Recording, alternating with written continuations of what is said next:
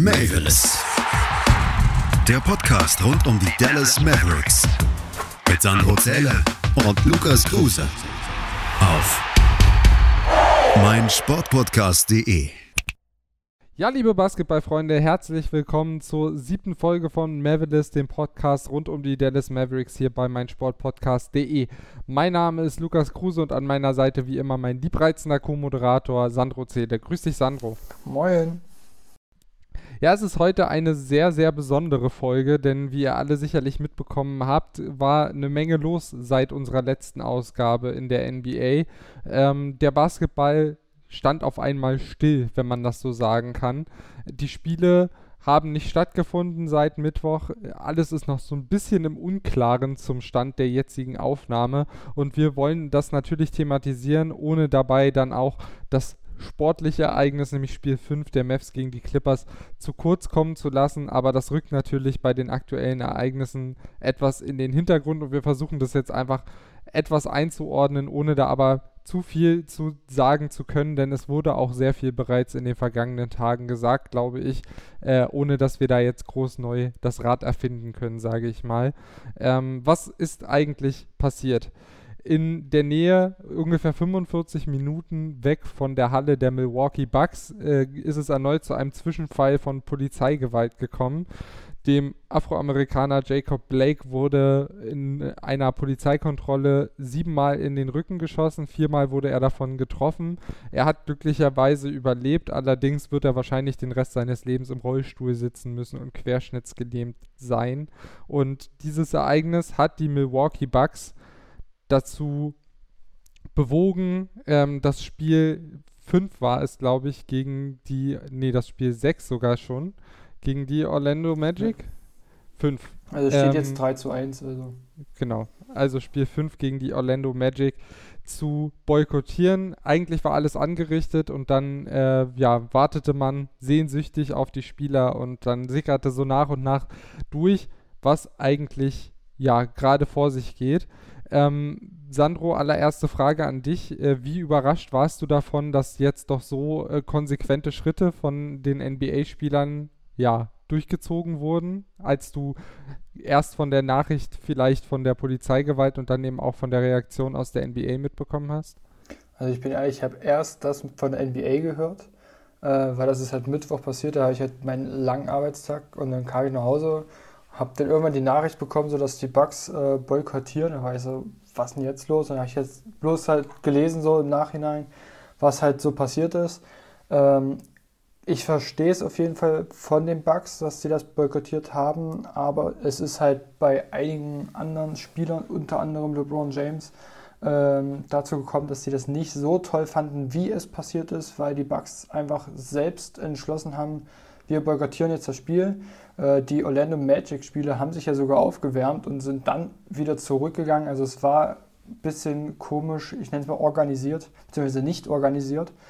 Ähm, man hätte wahrscheinlich wirklich an der Stelle der Milwaukee Bucks erstmal mit den ganzen NBA-Verantwortlichen, Offiziellen, wie auch immer, sprechen sollen und sagen sollen, wir wollen boykottieren, wer zieht mit? Weil das sieht halt echt ein bisschen blöd aus. So, die das eine Team macht sich warm und wird dann zurückgeschickt, so und die anderen Teams sind dann auch so, ja, was machen wir jetzt? Ich sag mal, es war ja äh, OKC gegen Rockets und äh, Boston gegen Raptors. Die wollten ja sowieso auf, äh, beziehungsweise auch boykottieren, aber es war halt irgendwie sehr unorganisiert. Ja, genau. Also ich glaube, an der Entscheidung der Milwaukee Bucks kann man prinzipiell überhaupt nichts aussetzen. Ähm, das wollen wir auch beide nicht, denn ich denke, es gab äh, schon Vorfälle mit Polizeigewalt auch gegen Spieler der äh, Milwaukee Bucks und ähm, eben auch jetzt zu sagen, ja, während 45 Minuten weg von unserer eigentlichen Halle solche Dinge passiert, können wir jetzt nicht einfach weitermachen mit Basketball. Ähm, du hattest es angesprochen, gerade die Raptors und die Celtics hatten da schwebte schon äh, so ein paar Tage im Raum, dass sie eventuell auch ihre Playoff-Partie boykottieren möchten, dann aber gemeinsam. Und ich glaube, ja, das ist wahrscheinlich das Einzige, was in der Außendarstellung jetzt nicht ganz so gut aussah, dass eben die NBA nicht als einiges großes, breites Konstrukt äh, dort reagiert hat, sondern eben die Milwaukee Bucks ihre NBA-Kollegen vor vollendete Tatsachen stellten. Ähm, und dann gab es eben auch einige Versammlungen, äh, wo über das weitere Vorgehen beraten werden sollte zwischen den NBA-Spielern hauptsächlich erstmal und dann aber auch natürlich gab es gleichzeitig Beratungen zwischen den Teambesitzern.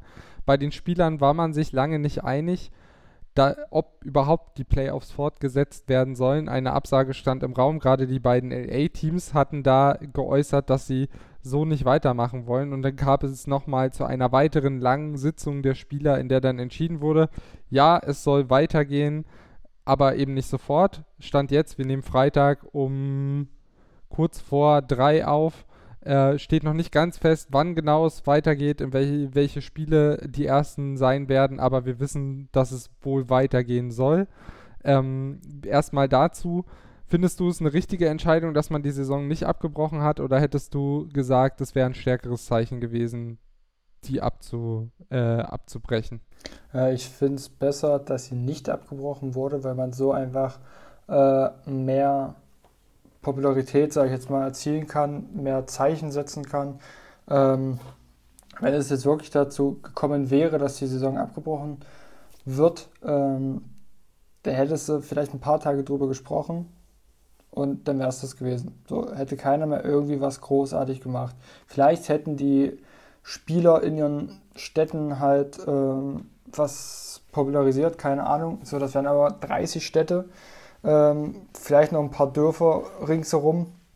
Hätten sie vielleicht noch ein bisschen was gebracht, ja, okay. Aber jetzt nicht so dieses krasse, was du jetzt halt noch machen kannst durch die NBA. Weil die NBA gucken Millionen Menschen, nicht nur in den USA, sondern weltweit. Und wie gesagt, hättest du diese, oder wäre die Saison abgebrochen, ge, abgebrochen geworden wäre, ach, es ist Freitag, ich habe ist bald Wochenende. Wir lassen es mal mit dem Deutsch heute. Ähm, dann, dann hättest du halt wirklich nur noch in den USA in 30, 40 Städten vielleicht äh, was, was bringen können. Deswegen finde ich es auf jeden Fall viel besser, dass die Saison fortgesetzt wird.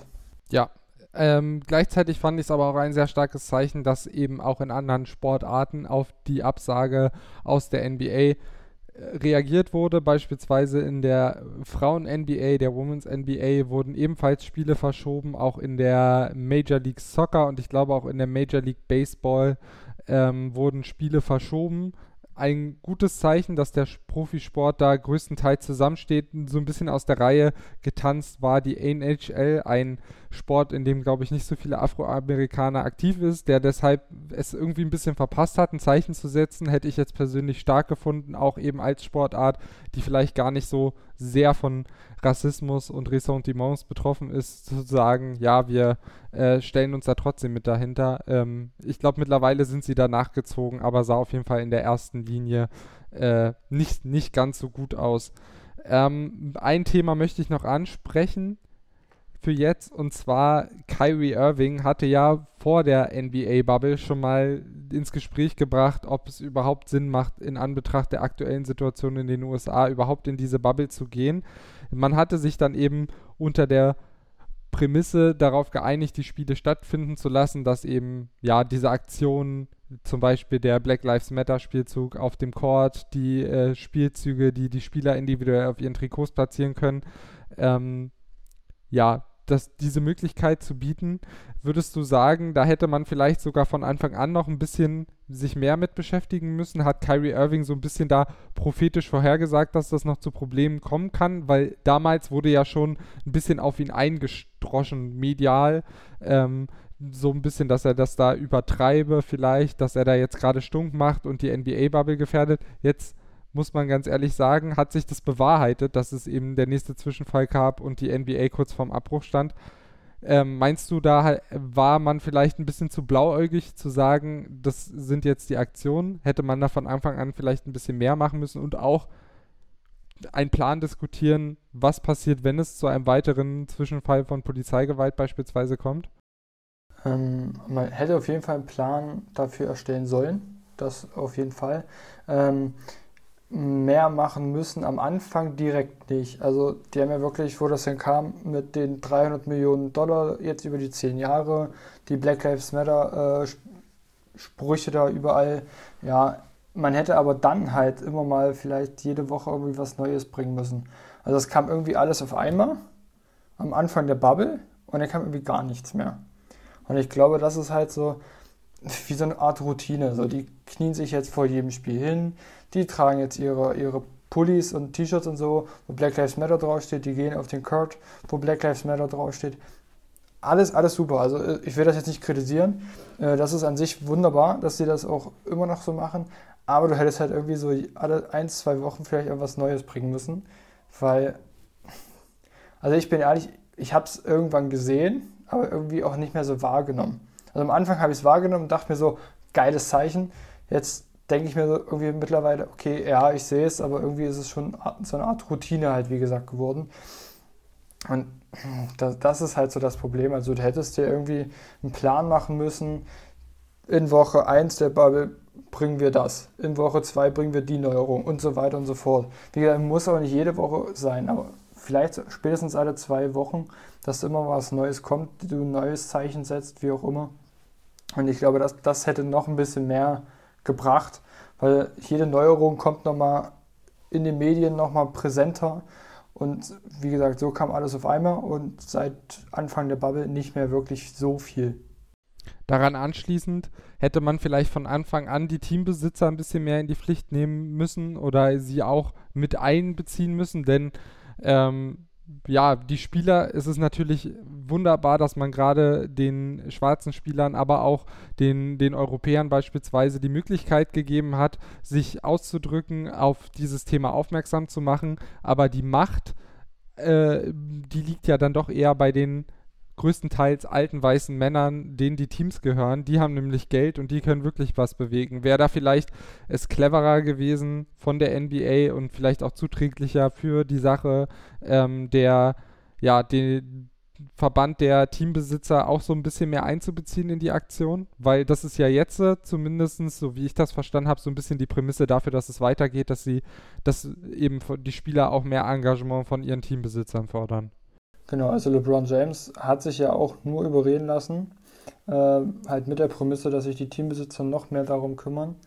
Ähm, man hätte halt wirklich von Anfang an da mehr machen müssen. Also äh, habe vorhin einen Spox-Artikel gelesen, da stand halt auch, dass Michael Jordan der einzige farbige Teambesitzer in der NBA ist. Ähm, der hat dann mit Chris Paul und ich glaube Russell Westbrook gesprochen. Ich bin mir aber gerade ehrlich gesagt nicht mehr so sicher. Also mit Chris Paul und noch irgendwem anders. Äh, und hat halt irgendein anderer Teambesitzer hat dann gesagt, Michael Jordan war nicht als Teambesitzer da, sondern er war als schwarzer Mann da. Und er hat nochmal mehr aufgezeigt. Und ich will jetzt nicht sagen, dass Michael Jordan von Anfang an hätte mehr bringen müssen, aber als einziger farbiger denn vielleicht dann doch nochmal ein, zwei Punkte mehr mit ansprechen müssen. Ähm, weil, auch wenn es vielleicht blöd klingt, aber wir weisen, wir wissen einfach nicht, wie das ist, Rassismus jeden Tag zu erleben. Und auch Michael Jordan hat es höchstwahrscheinlich in seiner Kindheit miterlebt, in seiner Jugend und und und. Ähm, deswegen hätte er vielleicht dann noch ein bisschen mehr dazu beitragen müssen. Wie gesagt, ich will ihn jetzt nicht in die einzige Pflicht bringen, also es liegt jetzt nicht an ihm, aber vielleicht halt, wie gesagt, ein bisschen, bisschen mehr hätte von ihm kommen dürfen. Ja, andererseits muss man auch sagen, er ist da alleine gegen 29 andere ja. weiße, äh, relativ privilegierte Menschen, zu denen er ja auch zählt. Er ist auf jeden Fall privilegiert, aber sicherlich hat er auch Rassismus erfahren. Äh, ich möchte am Abschluss dieses ersten, doch relativ ernsten äh, Takes noch eine Sache sagen. Ähm, ich glaube, es sollte uns allen zu denken geben, dass wegen Rassismus die NBA kurz vor dem Abbruch stand, während der Coronavirus das nicht geschafft hat. Äh, das sollte eigentlich zeigen, wie groß und ernst dieses Problem ist. Das sollte uns allen nochmal ins Gedächtnis rufen, dass nur weil wir das nicht sehen oder gesehen haben seit dem Tod von George Floyd, das trotzdem weiterhin stattgefunden hat. Rick Carlisle, der äh, Head Coach der Mavs, ist, äh, eröffnet ja auch jede Presserunde mit äh, einem Überblick darüber, was wieder an schlimmen Dingen in den USA passiert ist, um so ein bisschen die Aufmerksamkeit darauf zu richten. Das sollten wir auch alle tun, uns hinterfragen. Ich finde den Ansatz von vielen NBA-Spielern sehr gut, die sagen, educate ourselves. Äh, gerade die schwarzen Spieler nutzen die Gelegenheit und die Zeit, glaube ich, gerade um ihre weißen Mitspieler darüber aufzuklären, wie es eigentlich ist, mit seinem Sohn als erstes darüber zu reden, wie man sich in einer Polizeikontrolle äh, verhalten muss, damit man nicht getötet wurde, bevor man überhaupt in das Erwachsenenalter beispielsweise kommt. Ähm, das sind furchtbare Themen, die wir uns alle bewusst machen müssen. Wir können froh sein, dass die NBA ihre Reichweite dafür nutzt, dass sie jetzt weiter spielen wird wahrscheinlich. Ähm, aber wir sollten auf jeden Fall im Hintergrund behalten, dass im Hinterkopf behalten, dass diese Probleme da sind ähm, und hoffen, dass auch die kommenden Aktionen ähm, jetzt wirklich noch etwas mehr in der Gesellschaft allgemein äh, bewegen als das, was bisher geschehen ist. Denn ja, spätestens mit dem Zwischenfall und der Gewalt gegen äh, Jacob Blake ist ja wieder uns allen ins Gedächtnis gerufen worden, wie nah das alles noch dran ist. Ähm, ich denke, damit können wir das erste Segment dieser Sendung abschließen. Äh, ich hoffe, dass wir die richtigen Worte gefunden haben. Es ist für uns als weiße Männer natürlich auch nicht so einfach, in die Köpfe der Spieler dort reinzuschauen, was bewegt sie. Aber ich denke, ähm, ja, wir konnten das einigermaßen einordnen und äh, wollen uns im zweiten Teil jetzt nochmal ein bisschen mit dem Sportlichen dieser Serie der Dallas Mavericks gegen die LA Clippers befassen. Aber erstmal eine kurze Pause, alle durchatmen und dann geht's weiter mit dem zweiten Teil. Bleibt dran. Schatz, ich bin neu verliebt. Was? Da drüben. Das ist er. Aber das ist ein Auto. Ja, eben. Mit ihm habe ich alles richtig gemacht. Wunschauto einfach kaufen, verkaufen oder leasen. Bei Autoscout24. Alles richtig gemacht. Und damit willkommen zurück zur siebten Folge von Mavericks, dem Podcast rund um die Dallas Mavericks hier bei meinsportpodcast.de. Mein Name ist Lukas Kruse, bei mir immer noch Sandro Zähle und nachdem wir den ja wirklich unschönen Teil dieser Folge, der aber sehr, sehr wichtig ist, ja, nicht übersprungen, sondern hinter uns gelassen haben, wollen wir jetzt noch ein bisschen auf das Sportliche eingehen, denn die Dallas Mavericks haben vor der Unterbrechung dieses Bubble-Turniers in Orlando auch noch ein Spiel gehabt gegen die LA Clippers. Das fünfte dieser Serie vor dem Spiel, also 2 zu 2 nach dieser Monsterleistung von Luka Doncic am Wochenende, die Serie ausgeglichen. Schlechte Nachrichten gab es aber schon vor Anpfiff dieser Partie denn Christoph Porzingis weiterhin nicht zur Verfügung mit seinen Kniebeschwerden. Ähm, trotzdem sind die Mavs gut ins Spiel gekommen, vorne gut die Würfe verwandelt, hinten gut gedoppelt gegen Kawhi und auch die Defensive war noch nicht richtig drin äh, von den LA Clippers. Der einzige, der irgendwie ein bisschen drin war, war Paul George, der gleich mal sechs Punkte in den ersten sechs Minuten auflegen konnte. Dann allerdings zogen die Clippers ein bisschen an und es gab einen 19 zu 0 Lauf, vor allem dank äh, Paul George und Kawhi Leonard, der am Ende zu einem 32 zu 6 Lauf führte. Glaubst du, äh, lieber Sandro, dass die Mavs mit diesem Lauf die Serie verloren haben? Ja. Also das, das war einfach zu deutlich. Äh, halt mit 26 Punkten sozusagen äh, so einen Run zu verlieren. Ähm, hat man ja dann auch im Endergebnis gesehen. Dazu später mehr. Keine Spoiler. ähm, und nochmal kannst du einfach nicht äh, so, einen, so, einen, krassen Rückstand aufhören. Das haben sie jetzt in Spiel 4 geschafft mit 21 Punkten. Aber ähm, es war einfach, war einfach zu krass, das nochmal zu schaffen. Besonders weil Paul George jetzt denn doch da war, äh, abgeliefert hat. Wie du schon sagst, sechs Punkte in sechs Minuten muss man auch erstmal schaffen. Das ist auf jeden Fall sehr stark. Ähm, ich glaube halt wirklich, dass das es jetzt, weil wenn du so deutlich verlierst, wird es auch mental schwierig, dich nochmal komplett aufzurappeln, um irgendwie in, im sechsten Spiel dann auch äh, einen Sieg rauszuholen. Ja, generell die Mavs wirkten auch ein bisschen angeschlagen äh, relativ schnell. Also Luka Doncic, dem merkte man die Knöchelverletzung äh, und das Spiel 4, äh, wo er ja wie gesagt überragend abgeliefert hat, merkte man ihm sehr an. Ich fand, er lief auch unrunder in den Pausen. Wenn er mal auf der Bank saß, musste er immer irgendwie am Knöchel behandelt werden mit Eis oder er wurde nochmal durchgeknetet. Also die Verletzung ist auf jeden Fall noch da. Scheinbar wollte man es jetzt riskieren, weil man die Chance gewittert hat. Äh, wenn allerdings sich jetzt in dieser Unterbrechung die ja, der Zustand nicht deutlich verbessert hat, könnte ich mir fast sogar vorstellen, dass man ihn schont, äh, um den Knöchel nicht langfristig zu ja, zu riskieren, denn er hat ja schon diesen rechten Knöchel, der ihm im Laufe der Saison Probleme gemacht hat. Jetzt ist es der linke und äh, ja, da sollte man vielleicht dann ein bisschen Vorsicht walten lassen und nicht die Serie, die in diesem Jahr ja eh noch nicht zu einem Playoff-Titel äh, am Ende führen würde, äh, dann vielleicht auch so ein bisschen herschenken. Ähm, das erste Viertel ging also mit 22 zu 41 relativ deutlich verloren. Äh, es stand vorher halt 15 zu 14, als dieser Run der Clippers losging. Also da ist doch einiges äh, ins Wanken geraten und damit war das Spiel eigentlich auch fast vorbei. Die Mavs im ersten Viertel schon wieder mit sieben Turnovern, aus denen 16 Punkte für die Clippers resultierten. Kawhi mit 15 Punkten und Paul George mit 9 und davon erholten sich die Mavs auch nicht mehr. Äh, wir können jetzt das Ergebnis schon vorwegnehmen, denn es hat sich an diesem Spiel ehrlich gesagt nicht mehr viel getan.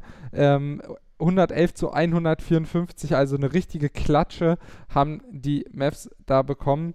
Äh, und das lag vor allem, lieber Sandro, äh, an den fantastischen Wurfquoten auch, die die Clippers aufgelegt haben. Ja, also 63 Prozent äh, aus dem Feld, 62,9 Prozent, also nur 0,2 Prozent weniger Dreier getroffen. Also da, das ist, ist auf jeden Fall sehr, sehr stark. 22 Stück von 35 Versuchen. Wahnsinn ähm, bei den Clippers da, da, da, lief einfach alles. Also wenn du ähm, dann die von den Mavs siehst, die waren jetzt nicht schlecht, aber halt auch nicht gut. Äh, die Mavs 44,7% der Würfe getroffen, davon äh, 32,4% von der Dreierlinie in äh, 12 von 37 Versuchen. Das ist natürlich schon ein Unterschied. Ja, ähm, die Clippers auch alle mit einem positiven Plus-Minus-Rating, bei den Mavs alle mit einem negativen. Ähm, das hat auch schon mal, äh, also sieht man auf jeden Fall, wo der Weg hinführte, dass das dann doch so deutlich war. Äh, Kawhi Leonard mit 32 Punkten, äh, Paul George mit 35 Punkten, dazu kam noch die Hilfe von Montrezl, Montrezl Harrell mit 19 Punkten, Morris mit 12 und Champion und Jackson mit jeweils 11. Ähm, da kam auf jeden Fall von hinten noch was.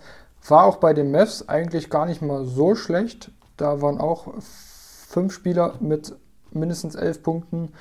Dylan Wright mit elf, Kleber mit zwölf, Trey Burke mit 15, Tim Hardaway Jr. 19 und Luca mit 22 Punkten.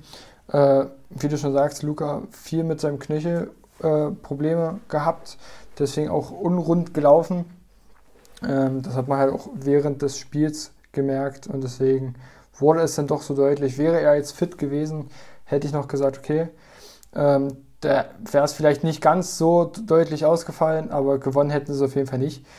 Mhm, genau. Ich denke halt auch in Game 6, entweder werden die Minuten krass äh, limitiert oder er setzt sogar komplett aus. Also ich glaube, das hängt auch so ein bisschen daran, ob äh, Christoph Porzingis spielen kann, weil ich glaube nicht, dass sie ohne beide spielen werden. Das auf jeden Fall nicht. Also denke ich zumindest nicht. Ähm, wie gesagt, entweder schon so Porzingis oder Doncic. Ja, wahrscheinlich. Ähm, und ja, was man auf jeden Fall sagen muss, äh, die Clippers waren in allen Belangen das bessere Team. Man hatte das Gefühl, Montrezl Harrell ist auch das erste Mal richtig gut in dieser Serie angekommen. Er hatte ja äh, oder war erst verspätet angereist in der Bubble, da ja seine Großmutter verstorben war. Man hat ein bisschen, fand ich, gemerkt, dass er vielleicht mit den Gedanken einfach noch nicht so voll fokussiert auf Basketball sein konnte. Ist auch überhaupt gar kein Vorwurf, sondern absolut verständlich in diesen Zeiten. Ähm, und auch sonst, die Clippers das Rebound-Duell mit 49 zu 31 gewonnen, deutlich mehr Assists mit 28 zu 19. Ähm, und ja, vor allem fehlte eben der zweite Star bei den Mavs, während der bei den Clippers so ein bisschen emporgestiegen ist in diesem Spiel. Paul George mit der ersten richtig, richtig guten Leistung in dieser Playoff-Serie. Und äh, es kam jetzt so im Vorfeld des Spiels so einiges hoch, was wir vielleicht auch so ein bisschen unterschätzt haben. Denn äh, Paul George hat davon berichtet, dass er, ja, er hat es gesagt, Mental Health Struggles hatte, also was so die Psyche angeht, doch sehr zu kämpfen hatte unter den aktuellen Geschehnissen. Ich denke auch außerhalb der Bubble, aber natürlich auch damit, dass er in der Bubble ist. Äh, und Sandro, das ist, glaube ich, so ein Thema. das hat man jetzt als Zuschauer vielleicht so ein bisschen schnell vergessen, dass die ja jetzt doch weit weg von ihrer Familie sind, viel auf sich allein gestellt und natürlich geht es denen da verhältnismäßig gut. Äh, also die sitzen jetzt nicht in einem kahlen Raum und wissen nicht, was sie mit sich anfangen sollen. Aber ich glaube, Angeln, Golfen und äh, weitere Aktivitäten, das ist dann auch irgendwann kein Ersatz mehr dafür, dass man nicht bei der Familie sein kann, oder? Nee, also das auf gar keinen Fall. Man muss ja auch sagen, ähm, am Anfang, wo die da in die Bubble äh, gereist sind, kamen so viele äh, Videos oder Bilder beim Angeln, beim Golfen, äh, wie sie Spaß hatten und so weiter. Und jetzt ist einfach dieser harte NBA-Alltag da. Du hast nicht mal eine Ausrede irgendwie, dass du ein Training schwänzen kannst, weil jeder weiß, dass du da bist, ähm, kannst nicht mehr zu spät kommen und und und. Also es ist halt echt schon übel krass. Also 24-7 NBA im Kopf dann vermisst du deine Familie. Du hast vielleicht noch äh, allgemein sowieso schon gesundheitliche Probleme, ob es jetzt körperlich oder psychisch sind. Ähm, und das kommt jetzt halt alles zusammen. Und ja, wir haben es wahrscheinlich echt ein bisschen dolle unterschätzt als Zuschauer, bloß, sag ich jetzt mal. Ähm, wir können uns das einfach nicht vorstellen, wie das ist, in so einer Bubble zu sein, komplett, na, ich will nicht sagen komplett abgeschottet, aber du darfst halt keinen sehen, außer deine, deine Mitspieler, deine Gegenspieler und so weiter. Es ist halt echt psychisch einfach eine sehr, sehr große Belastung. Ähm, und deswegen finde ich halt, da sollten wir doch mal wahrscheinlich ein, zwei Stufen zurückschrauben von den Erwartungen und ähm, mal daran denken und oder uns zumindest versuchen, in deren Situation einzufügen. Ja, es wird ja viel zu selten auch eigentlich auf die Psyche von Sportlern eingegangen. Also ich glaube, häufig sind ja, in der Außenwahrnehmung so psychische Schwierigkeiten Zeichen, Zeichen von Schwäche, aber gerade in so einer Situation eigentlich total verständlich und äh, ja, ich fand die Clippers, was man so hört, sind damit wohl sehr, sehr gut umgegangen, äh, jetzt gerade in den Tagen vor Spiel 5 und haben mit Paul George gesprochen, beispielsweise der äh, Head Coach. Er hat mit einem Mentalcoach gesprochen und auch aber die Teamkollegen. Äh, man hörte, dass zum Beispiel Montrezl Harrell mal zum äh, PlayStation-Spielen vorbeigekommen ist, äh, einfach um ihn so ein bisschen abzulenken und auf andere Gedanken zu bringen. Ähm, und ja, auf Paul George wurde viel rumgehackt. Jetzt hat er eine fantastische Leistung äh, abgeliefert und wenn er das jetzt vielleicht ein bisschen überwunden hat, das ist ihm auf jeden Fall zu wünschen. Denn ich glaube, äh, was eben zu dieser Isolation kommt, ist natürlich, dass viele Spieler in ihrer Verwandtschaft auch positive Corona-Fälle hatten oder zumindest besorgt sind, dass Familienmitglieder irgendwie betroffen sind von dieser Krankheit. Das kommt natürlich noch dazu, dass man sich dann eben entscheiden muss, so ein Stück weit auch, spiele ich jetzt hier weiter, reise ich nach Hause, bin für meine Familie da. Ist sicherlich auch nicht einfach. Deshalb bin ich äh, ja froh, dass er das so ein bisschen nach außen getragen hat, um uns alle vielleicht auch mal wieder so ein bisschen mit unserer Kritik auf den Boden der Tatsachen zurückzuführen. Ähm, und ich wünsche ihm, dass er diese Probleme jetzt ein bisschen überwunden hat. Jetzt nach der ersten Playoff-Runde sollen ja, glaube ich, auch die Familien anreisen. Das heißt, äh, es sieht ja ganz gut aus, dass die Clippers weiterkommen und dann wäre er zumindest für die restliche Zeit nicht mehr ganz alleine. Und das wünschen wir ihm auf jeden Fall, denn ja, am Ende des Tages sind wir Basketballfans und ein guter Paul George ist gut für den Basketball und äh, da würden wir uns natürlich sehr drüber freuen. Zwei Szenen möchte ich noch kurz ansprechen aus diesem Spiel, die so ein bisschen für Kontroversen gesorgt haben. Einmal, äh, die Szene hast du dir auch nochmal angeguckt hat sich Mavs Twitter ein bisschen aufgeregt über die Szene äh, zwischen, oder zwei Szenen zwischen Markus Morris und äh, Luka Doncic. Eine, die jetzt im Nachhinein so ein bisschen rumgegeistert ist, ist eine, wo er so ein bisschen wie Sasa Pachulia damals gegen Kawhi Leonard ihm in den Landebereich gesprungen ist, also Morris, Luka Doncic. Und die zweite, und die ist, glaube ich, ein bisschen kontroverser noch gewesen, war die, wo ich glaube, es ist ein Korb gefallen für die Clippers die Mavs wollen den Einwurf schnell äh, ausführen äh, auf Luka Doncic und äh, Marcus Morris läuft dann zielstrebig auf Doncic zu und trifft ihm an, am lidierten linken Knöchel äh, und zieht ihm quasi so mit dem Fuß ein bisschen den Schuh aus. Äh, ich will jetzt überhaupt nicht sagen, äh, dass das Absicht war, das ist schwer zu beurteilen, aber es sah schon verdammt doof aus, oder? Ähm, ja, also ich komme jetzt mal erstmal zur zweiten Szene. Ja. Ähm, also ich fand halt echt, ich habe mir, hab mir zwei, drei Videos angeguckt mit verschiedenen Kamerawinkeln. Und wenn das, also sorry, aber wenn das keine Absicht war, ich weiß es nicht. Also man kann mir sagen, was man will, aber der Kurt ist so riesig und Marcus Morris muss nicht unbedingt dahin. Also hätte Luca jetzt irgendwie abgebremst oder so, hätte ich noch gesagt, okay, gut, damit hat er jetzt nicht gerechnet. Aber Luca ist im ganz normalen Tempo weitergelaufen zur Linie und, und Morris tritt auch noch bewusst, finde ich fast, auf den linken Fuß. Also er, er kann das scheinheilig tun und, und sagen, ah, das war nicht mit Absicht, aber ich kaufe es ihm einfach nicht ab. Ähm, ich weiß, dass es einige gibt, die mir auch geschrieben haben, sie denken nicht, dass es Absicht war. Ich, es ist mein Standpunkt, ich glaube, es war Absicht, weil das, das sah einfach verdammt krass nach Absicht aus. Ähm, mit der ersten Szene halt, wo er da in den Landebereich gesprungen ist, weiß ich nicht, da kann man sich drüber streiten. Da, da will ich jetzt auch nicht groß was dazu sagen. Kann Absicht sein, muss aber nicht. Ich finde halt, wenn du einfach hochgehst und versuchst, einen, einen äh, Wurf zu blocken, ist es jetzt nicht sofort, dass, dass du guckst, so, oh, wo sind meine Füße, wo sind Lukas Füße? Ah, da landen die, da stelle ich meine Füße jetzt hin. Das glaube ich jetzt ehrlich gesagt nicht, dass das jetzt großartig Absicht war. Kann man vielleicht sagen, muss man aber nicht.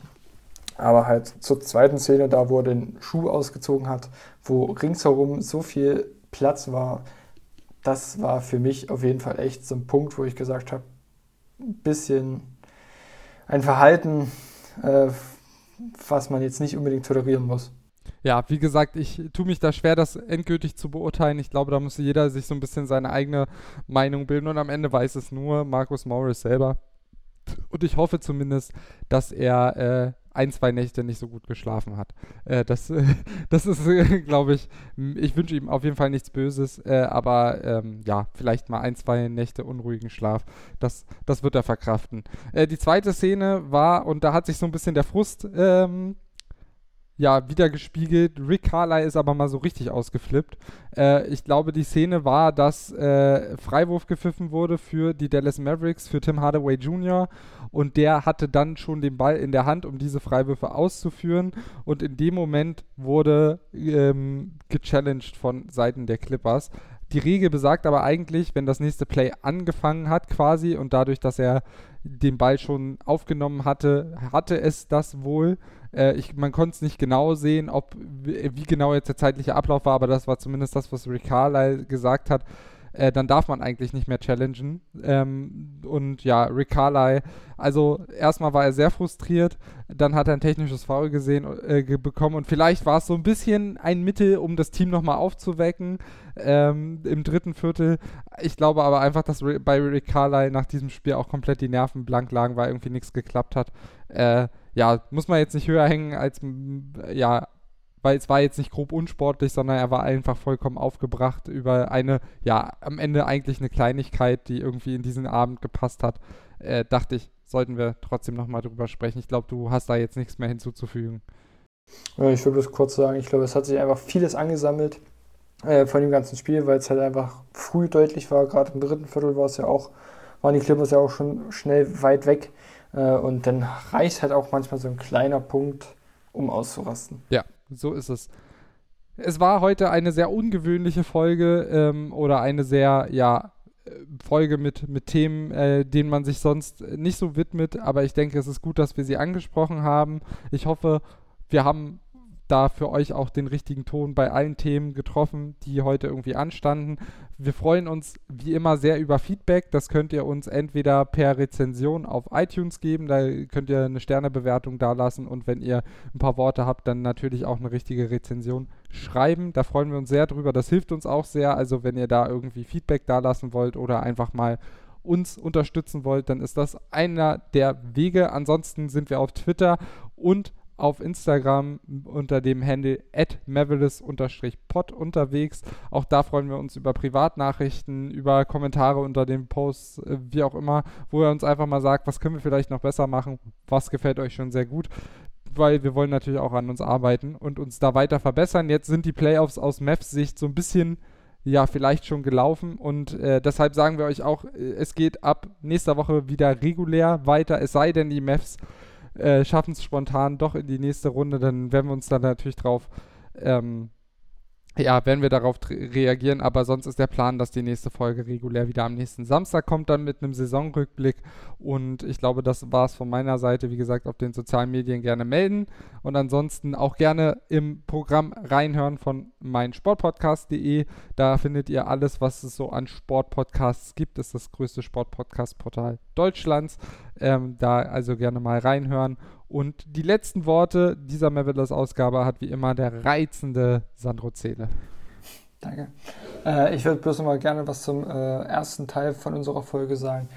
Leute, guckt bitte, falls euch sowas auffällt auf den Straßen, auf Social Media oder irgendwie sowas, wenn rassistische Kommentare, Beleidigungen kommen, macht was dagegen, greift ein.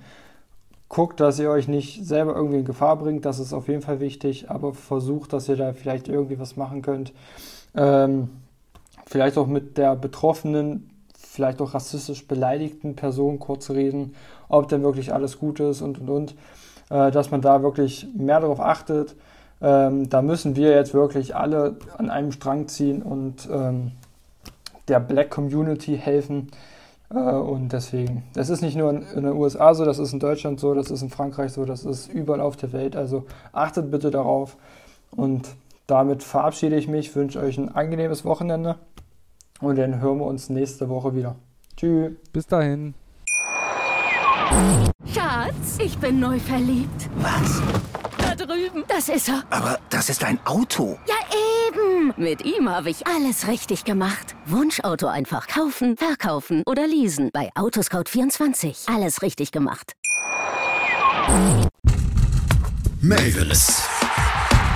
Der Podcast rund um die Dallas Mavericks. Mit Sandro Zähler und Lukas Kruse. Auf meinsportpodcast.de. Schatz, ich bin neu verliebt. Was? Da drüben. Das ist er. Aber das ist ein Auto. Ja, eben. Mit ihm habe ich alles richtig gemacht. Wunschauto einfach kaufen, verkaufen oder leasen. Bei Autoscout24. Alles richtig gemacht.